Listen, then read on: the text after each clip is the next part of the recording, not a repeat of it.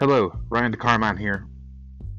This is just a place for me to talk about my unique, strange life.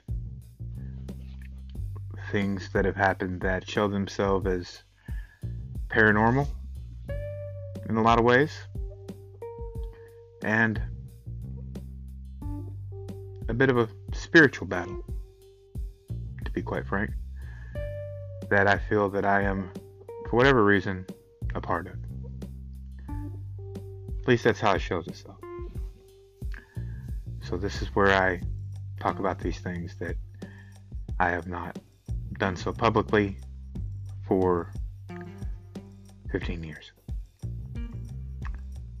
Thank you. Appreciate your time.